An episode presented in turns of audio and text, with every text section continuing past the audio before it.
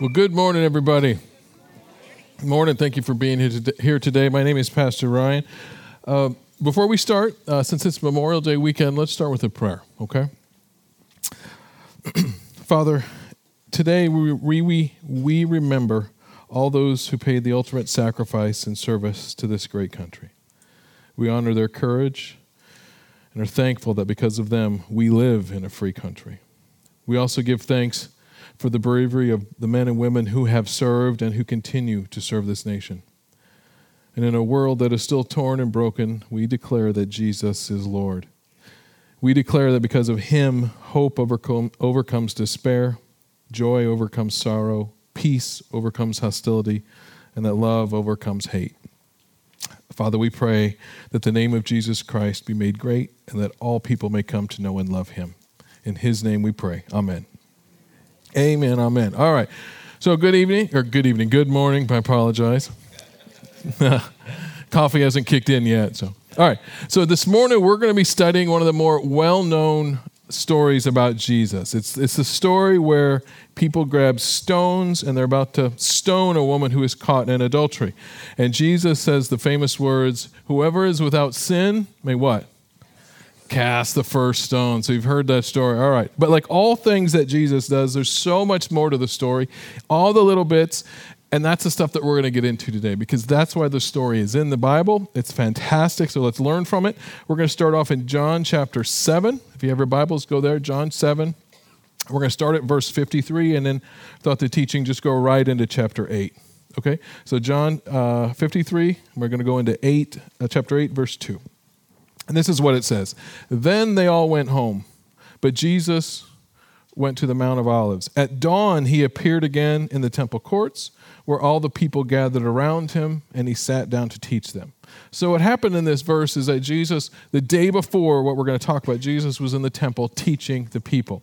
And while he was teaching, the teachers of the law, the Pharisees, they, did, they tried to trap him in an argument and their goal was to get him arrested, right? And there were guards actually there considering arresting him, but they didn't do it because the people loved Jesus. And so their whole plan just fell apart. And so that's the end of the day. Everybody goes home. And now the next day, Jesus comes back, first thing in the morning. He's right back where he was the day before. He begins to teach, and all these people start to gather around him again. So while he's, so while he's teaching, this event starts to unfold. All right, and the reason that Jesus keeps going there is he wants people to know God. He wants them to have a right relationship. He wants them to understand the law. And so he goes in on the ins and outs of it and explains all the details, right? And I want you to keep that in mind because that's Jesus' motive. And then the religious leaders on the other side, we're going to go into the story and you're going to see their motive and how different it is. So let's start with John chapter 8, uh, verses 3 to 5. The teachers of the law and the Pharisees brought in a woman caught in adultery. They made her stand before the group and said to Jesus, Teacher, this woman was caught in the act of adultery. In the law, Moses commanded us to stone such a woman. Now, what do you say? I want to pause here for a moment and look at this event because it's actually it's a really big deal. Verse 3 tells us the teachers of the law, the Pharisees, they actually they caught her in the act. They caught her. And then they drag her out in front of a very large crowd. They put her right at the front of Jesus, right? Right there in a loud voice, they say, We caught her. The law says, stone her to death. Everybody's already got stones in their hands, man. They're ready to go. They say, Jesus, what do you say we should do? What do you say? Right? Now, in a way, if you think about it, that may sound like a good question, but it's actually anything but that. What they're doing is this whole thing is a setup. They're trying, they're using this woman to try to nab Jesus. And this event was actually probably planned to a degree. They had things kind of set out. There are people that would catch her, and there's other people over here ready to accuse Jesus. This whole thing is really dishonest considering it was the religious leaders that were behind it. So let me explain. This woman, we don't really know anything about her. Maybe she was a prostitute. Maybe she was just simply having an adulterous affair. But according to the law, if you're caught, you're guilty, you're brought before a tribunal. There's a trial, there's two witnesses, they give the evidence. And if found guilty, the person would be executed, stoned to death. Now, here's the problem with the events in the story the woman was found in the act. So that means someone knew where to find her. Someone knew she was having an affair. Someone knew approximately where she would be and what time. And then they knew to jump out at the right time.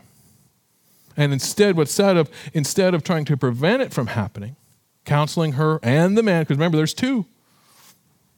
Instead of trying to prevent that, they let it happen for the sole purpose of being able to grab her, bring her out publicly, and in front of Jesus, accuse her and try to trick him.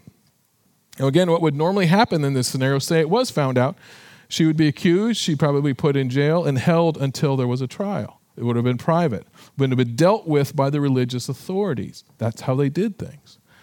There'd be no reason to do it in a public square. There'd be no reason to put her in front of a Jesus, a man they did not trust. They thought he was a false teacher anyway. Why bring him into it?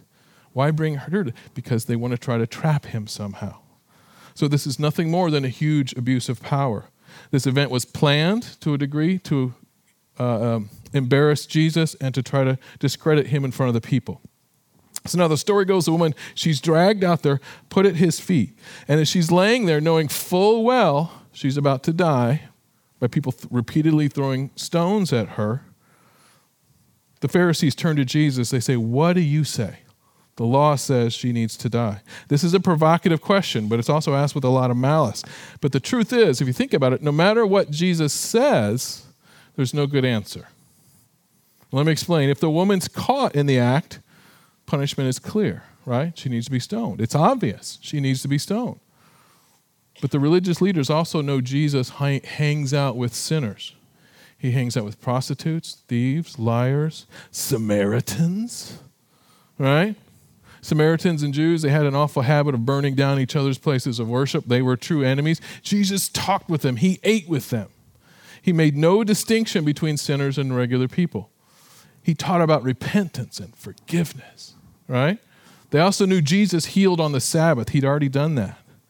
So they know there's a chance he may let this woman get off somehow, not follow the letter of the law as they understood it he may let a guilty person go free. And we caught her. We know she's guilty, right? And if he does that, we got him. On the other hand, if he says executor, he's going to come across harsh and forgiving. He's going to look like a flip flopper because here on one day he's talking about forgiveness and repentance, another day, stone her. He's gonna, they're going to try to hurt his opinion, the people's opinion of him. They're going to try to get him either way. And, and to make matters worse, they do it in front of everybody and they don't give any time. Answer us now. She's right here. We already got stones in her hand. What do you say? To waver either way, to delay would show him to be weak. And let's be honest, that's actually a pretty good plan, is it not? They set things up pretty well. They thought about this. The average person would get really, I would get nervous. I'd be like, oh, right? And that's what they're trying to do. They're trying to trick, trick him. Now, there's another time, believe it or not, they tried this before, where they tried to put Jesus in a situation where there's no good answer, where they had him either way. And the event I'm talking about is actually in Mark uh, chapter 12, where they uh, try to get him on the question of paying taxes, right? On the, on, on the surface, it seems like a really good question. Do we pay taxes or do we not? But you have to remember back then, that was a really hot button issue. Jew, Jesus and all the religious leaders, the people, they were Jews. And in 63 BC, General Pompey came through and he took over the whole city. You know, the Jews, they were taken over by the Romans, and the Romans made them pay taxes. So if you willingly paid taxes to Rome, you kind of supported them in a way. If you didn't fight enough, you were seen as a traitor to your people. So that's what they were trying to do. They were trying to trick Jesus into, into uh, siding with him. So when they say, who do you, what do we do? Do we pay taxes or not? And they would have made sure lots of people around. Here's the other thing they did that was smart. They would have made sure there were Roman soldiers nearby to hear his response. If Jesus said, don't pay the tax, he'd be an insurrectionist. He'd be a problem. The Roman soldiers would then get to deal with him. They wouldn't have to worry about it. They're probably taken care of. So let's see how this plays out. It's in Mark 12, 14 to 17. They came to him and said, Teacher, we know that you're a man of integrity. You aren't swayed by others because you pay no attention to who they are, but you teach the way of God in accordance with the truth. They're lying to him. They're totally buttering him up. That's what they're doing. They say, Is it right to pay the imperial tax to Caesar or not? Should we pay or shouldn't we? But Jesus knew their hypocrisy. Why are you trying to trap me? He asked. Bring me the denarius and let me look at it. They brought the coin, and he asked them, Whose image is this? Whose inscription? Well, Caesar's, they replied. And Jesus said to them, Give back to Caesar what's Caesar's, and to God what's God. God's. Now, Jesus' answer is particularly good. Number one, because he keeps the focus on God at all times. That's what he's here for. We belong to God's. We should give him what belongs to him. The second thing Jesus does, he doesn't taint his message or his purpose with pay tax or no pay tax. What he's really saying, it doesn't matter. It has nothing to do with why I'm here. We belong to God. Now, he's also saying, listen, there's always going to be human debates. We're going to have our things. I know people that say Jesus is a Republican.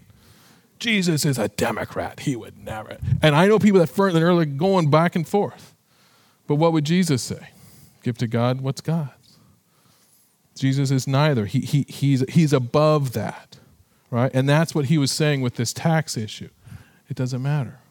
Pay your tax, don't pay your tax. Give to God what's God's.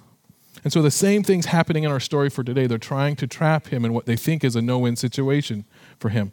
So let's go back to John chapter 8, verse 6. This is where it really gets good. Verse 6 They were using this question as a trap in order to have a basis for accusing him. But Jesus, he bent down and started to write on the ground with his finger. His response is really, really interesting. He basically pretends to not even hear them. We know he, he heard them, but he doesn't give them an inch. He ignores it. He doesn't give them the time of day. He simply bends over and he starts to write on the ground. He doesn't even answer them, he doesn't acknowledge them. And there's a mob there holding rocks, ready to stone this woman. And he just starts writing in the ground. He just sucks all the air out of there. Just, and I would imagine it would have been dead quiet. Dead quiet. The Pharisees, they made this huge scene. They were, this was awesome. We got him. Would have been a spectacle. He doesn't even respond. And here's a good question. The Bible doesn't tell us what was he writing? These people are driving me crazy, right? Some people think, and we don't know, maybe he maybe he started to write the Pharisees' names and the sin they committed. And they're standing there close by and they can see that. I don't know. Maybe he rewrote the Ten Commandments, all the sins. We don't know.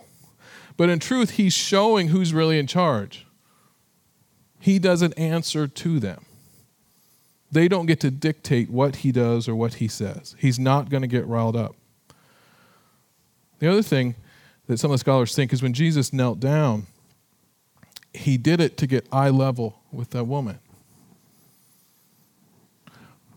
The whole crowd is out to kill her. She was eye, her own people, her own town. We're stone her to death. And they're egging it on. So, by Jesus ignoring him and placing himself eye level, he was showing her that he cared for her. He wasn't going to take the bait, he was going to write a new ending to this story on his terms. And that's a beautiful point because that really is how God responds to sinners. We are all sinners, every one of us. We've done things, we've broken the law. And there's two ways God can respond to us. Number one, from as a distant, angry God with punishment and vengeance, a lot like the Pharisees are doing that day.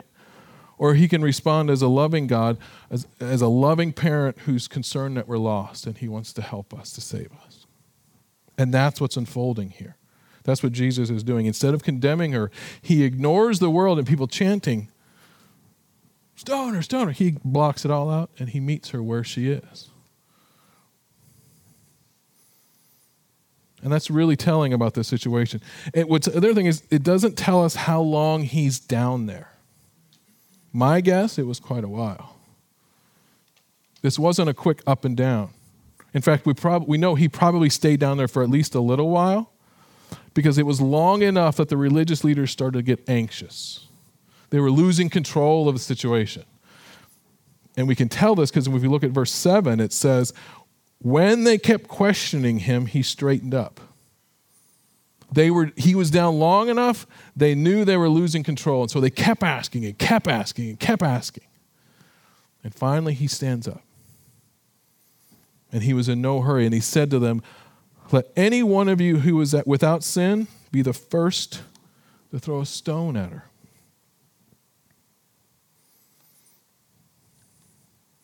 Notice he uses the word sin. He doesn't say adultery. This isn't about adultery. This is about sin. Sin. We all have sin. There's lots of different ways of sin. But notice he doesn't give an inch either way. He doesn't appear weak. He doesn't appear hardline. In truth, his answer, let's be honest, it baffles everybody. Nobody has a response. All the excitement, all the adrenaline just sucked out of the air. What Jesus did was very succinctly remind everyone that we have, every one of us has sin. Every one of us. And justice must be passed fairly. And it wasn't though the woman hadn't sinned, she had. But they were all guilty of sin. Every one of them. And in this scenario, they were all too eager to unleash stones upon her without even considering the fact that maybe she would repent. Maybe she was sorry. Maybe she would turn over a new leaf but they were guilty as well of sin. They never even considered their own sin. Worst off, the religious leaders uh, are the ones that orchestrated this whole event. They're the ones that should be helping people. They're the ones that should be there for people. They could have been a force for good, but they orchestrated that and they used her as a pawn to try to take down Jesus. What Jesus wanted them to know is that we all sin, we all stumble, but we should be there for each other to help each other. We're to do it with love in our heart. For example, if I go astray, if I have an affair, if I get into drugs or alcohol or gambling, whatever, Pastor Craig, Pastor Joey should be there for me to help me. But they do it with love in their hearts. I sin too. I have my own stuff I'm working with. Let me be there to help you. They could drag me right in front of the congregation, everybody here, and say, Look what he did, get him right? They could. That's what they were doing. But they could also do it privately off the side. Say, We love you, we care about you, you can do better, and we're going to help you. By the way, we are no better. And that's what Jesus is trying to do. Through him, we have hope. We can be forgiven. Getting past sin, overcoming it, is a victory. It's a joy. And as a church, we can be there for each other. And that's what Jesus wanted from this crowd. And Jesus knew what was in the Pharisees' hearts. He could see right through them. And here's the thing just when he had, let's be honest, when he had them right where he wanted, I mean, they were getting nervous. They're trying to get control of the situation again. He could have just really went and did a zinger and just knocked them out, right? But he doesn't do that. He's not out for revenge. It's almost if he's using the situation to reach them just as much as the woman. So what does he do? Verse 8 and 9. Again, he stooped down and wrote in the ground. So he says, If you're without sin, cast the first stone. And then he goes right back down and starts writing. He, he just leaves that big nugget in the air, just, just hanging there. Go ahead. And at this, those who heard began to go away one at a time. The older ones first till only Jesus was left with the woman still standing there. Now, notice he could have easily, he could have, you know, he's Jesus, he's the Messiah. He could have been like this. Oh, yeah? Oh, yeah? Hmm? Hmm? That Messiah, you know, I don't, he did, I don't know if he had laser beams, but he something. He didn't want a physical confrontation, he wanted a change of heart. But they had to see that and make their own decision. So he stoops down again, he starts to write and he stays down there to prove a point. The discussion's over. If you're without sin, go ahead. He, this is the part that, that I, I, I don't, that's, when I first read this, I'm like, what? If I was there, he gives them the chance to make their own choice. Still holding rocks in their hands. You imagine if you were that woman? don't give them the chance. Like, you might, like this is a mob grab your pitchforks, burn the witch. That's what this was. Remember that, uh, that show, the movie Shrek? Grab your pitchforks, right? That's, that's what they were doing. And this was religious anger, right? That's the worst kind. God says we can do this. Kill her. He commanded it. He, and then Jesus, he let them decide for themselves. If that was you and there was an angry mob around you holding rocks, would you want the angry mob to decide for themselves if they should show up? No. Like, no, not them. But that's what he did. Why would Jesus do that? Why would he risk that? Well, for one, he's the Messiah. He can see into their hearts. He's never wrong. And he came there to teach the religious leaders, the people holding rocks, just as much as he came for the woman. And so he says, Whoever is without sin, go ahead. And each minute goes by, that poor woman was just sitting there. She didn't know what was going to. We know how the story goes, right? We know how it ends. She didn't. Can you imagine what that would have been like? She's just sitting there looking at Jesus. I can't imagine she was looking around going like, she just. So if you would close your eyes for a moment and just imagine that is you. He gives everybody the opportunity to make their own decisions. So close your eyes for a moment. And this is what it would have probably sounded like for her.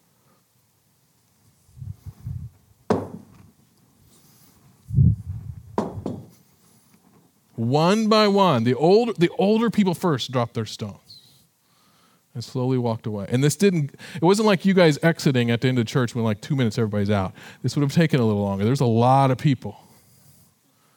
And she just sat there, rock after rock,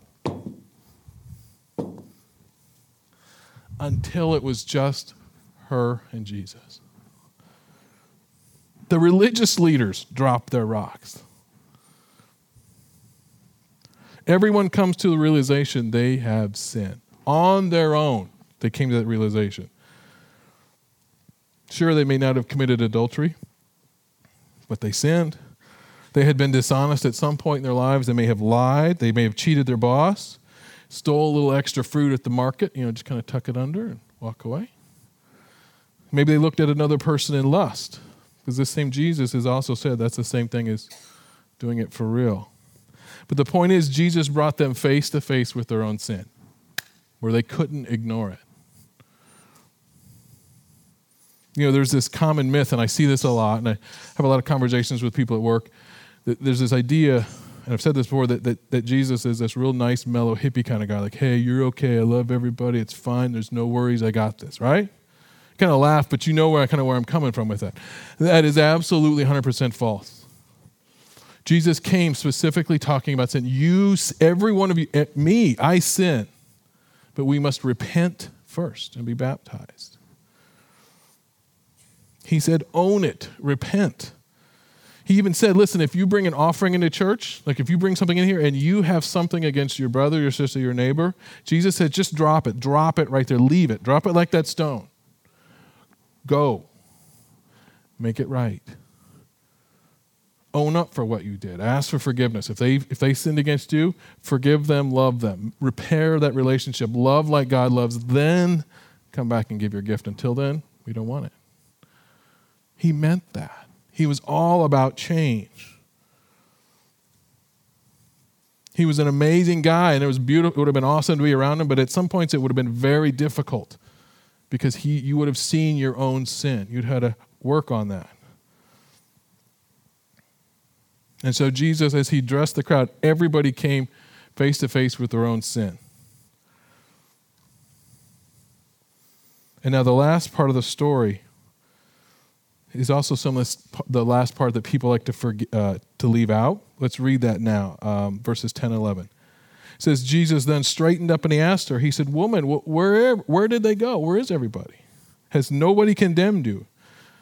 Verse 11, No one, sir. He said, Then neither do I condemn you. Go now and leave your life of sin. So here's the, here's the interesting thing Jesus was still down there. He stands up and then he asked her, Has no one condemned you? Where did they go? Like, his eyes are still working, right? He can see nobody's there. So why ask her that question? Why ask her the obvious? It's because he wants her to know that no matter what, she can still see him face to face and talk to him. He wants a relationship with her. It was just like in John chapter 4 where Jesus talks to the woman at the well, right? She was a Samaritan. She'd had, what, five husbands and now living with another person? And she was a Samaritan. Ooh, Jews and Samaritans did not like each other at all. They don't like each other so much. Uh, I, actually found a reference in the 1800s. In the 1800s, a rabbi wrote, it's, it's better to eat pork than Samaritan bread. 1,800 years after Jesus. Yeah, they still have that enmity between them, or at least this guy did. The point is, she's a, she's a Samaritan. She's at the well. Jesus is talking to her. He had plenty of followers. He even had women, women followers at that point. He could have had any one of them go talk to her, but he didn't do that. He went himself and talked to her face to face. As the Messiah, he took time to meet her where she was, to talk with him. And in this case, with this woman who was about to get stoned, he asked her a question he already knew the answer to simply to open up the conversation, to address her face to face so she could talk to him. He was conveying that she was worthy of speaking to him. And this was something that Jesus got criticized for a number of times a number of times. On another uh, incident, the religious leaders really went after Jesus because he would sit face to face. He would go in their sinners' homes and he would eat with them. Right? Oh.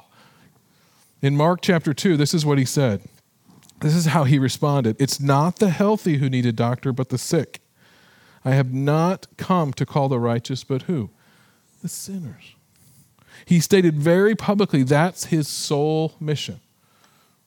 And let's be honest, to reach the lost. And let's be honest, at that point, you couldn't get more lost than that poor woman.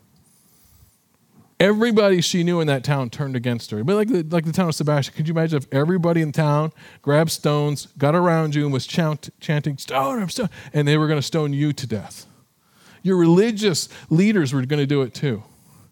Could you imagine? How would that feel? Could you, could you feel more hopeless, more lost?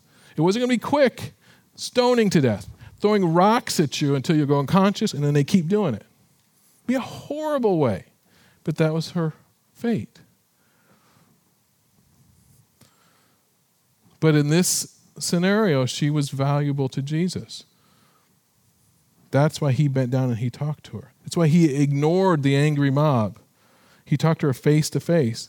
He so he says, "Has no one condemned you?" And she says, "No one." He says, "Then neither do I condemn you." but leave your life of sin. He doesn't say adultery, does he? He says what? Sin. All of it. Leave all of it behind. And a lot of people like to leave that little piece out. Like, oh, he doesn't condemn people. No, but he tells you to leave your life of sin. And it was a command, it wasn't a suggestion. He just didn't call off an angry mob to go, hey, if you kind of get around to it sometime, that'd be great. What did he say? Leave your life of sin. But he meant it. He came across as a parent who loves his child, who wants her to do better. So, everything about this story, this is what's so great, mirrors what Jesus came to do. It's his whole mission in a nutshell. The woman was clearly guilty of her own sin. She had done it. She was isolated from her people, had no hope, no one there to help her. You know, the wages of sin is death. Clearly, in this point, right? And that was her life before Jesus came. But then Jesus came into her life. He met her where she was, in the state that she was in, and he gave her hope. He brought change. And he taught, he taught her that no matter what you've done, you have hope. I can be there for you. And the best part is this is the best part she didn't have to be holy first. She didn't have to admit her sin first, did she? He said there's a better way. Jesus intentionally sought out sinners, people that are lost, way lost. And he does that to everybody here. And then he calls you out of that life. in John 10, chapter 10, John chapter 10, verse 10, Jesus says something that's really amazing, and it's so much more powerful when you're in the state that this woman is in. This is what he says, John 10, 10. I have come that they may have life and what? Have it to the full. And he didn't, he didn't say that about people that are holy and already have it together. He meant about someone who's what? Lost, has no hope. That she may have life and have it to the full, that you may have life and have it to the full. So today, no matter where you are in your faith, no matter what your past is, no matter what you've done, you have hope because of Jesus Christ. You can leave your own old sinful ways behind and you can start new. So this morning, if, if you have not given your life over to Jesus Christ, if you have not invited him into your life, there's no better day today and there's no better time than now. You don't have to be holy. You don't have to be sinless. You don't have to know how to do it. You just have to ask Jesus into your life. He came to save the lost, He came for every one of us. So if you'd like to give your life over to Jesus Christ, all you have to do is in a minute say this prayer with me. You can do it quietly, right where you're sitting. No one has to know it's between you and God. But you alone can make that choice. No one can do it for you. Let's bow our heads and let's pray. Father, I believe in your Son, Jesus Christ. I believe he died on the cross for my sins, and I believe you raised him from the dead. Today, I ask Jesus to come into my life and to make me new. I ask him to forgive me, to save me, and to guide my steps for the rest of my life. Today, Father, I also I ask for strength in tough times. I ask for faith to trust you when I can't see the road ahead. I want to trust. I want to lean on you above all things. I thank you for this life that I have. I thank you for the church. And most of all, thank you for sending your son Jesus to save me. In his name I ask all these things. Amen.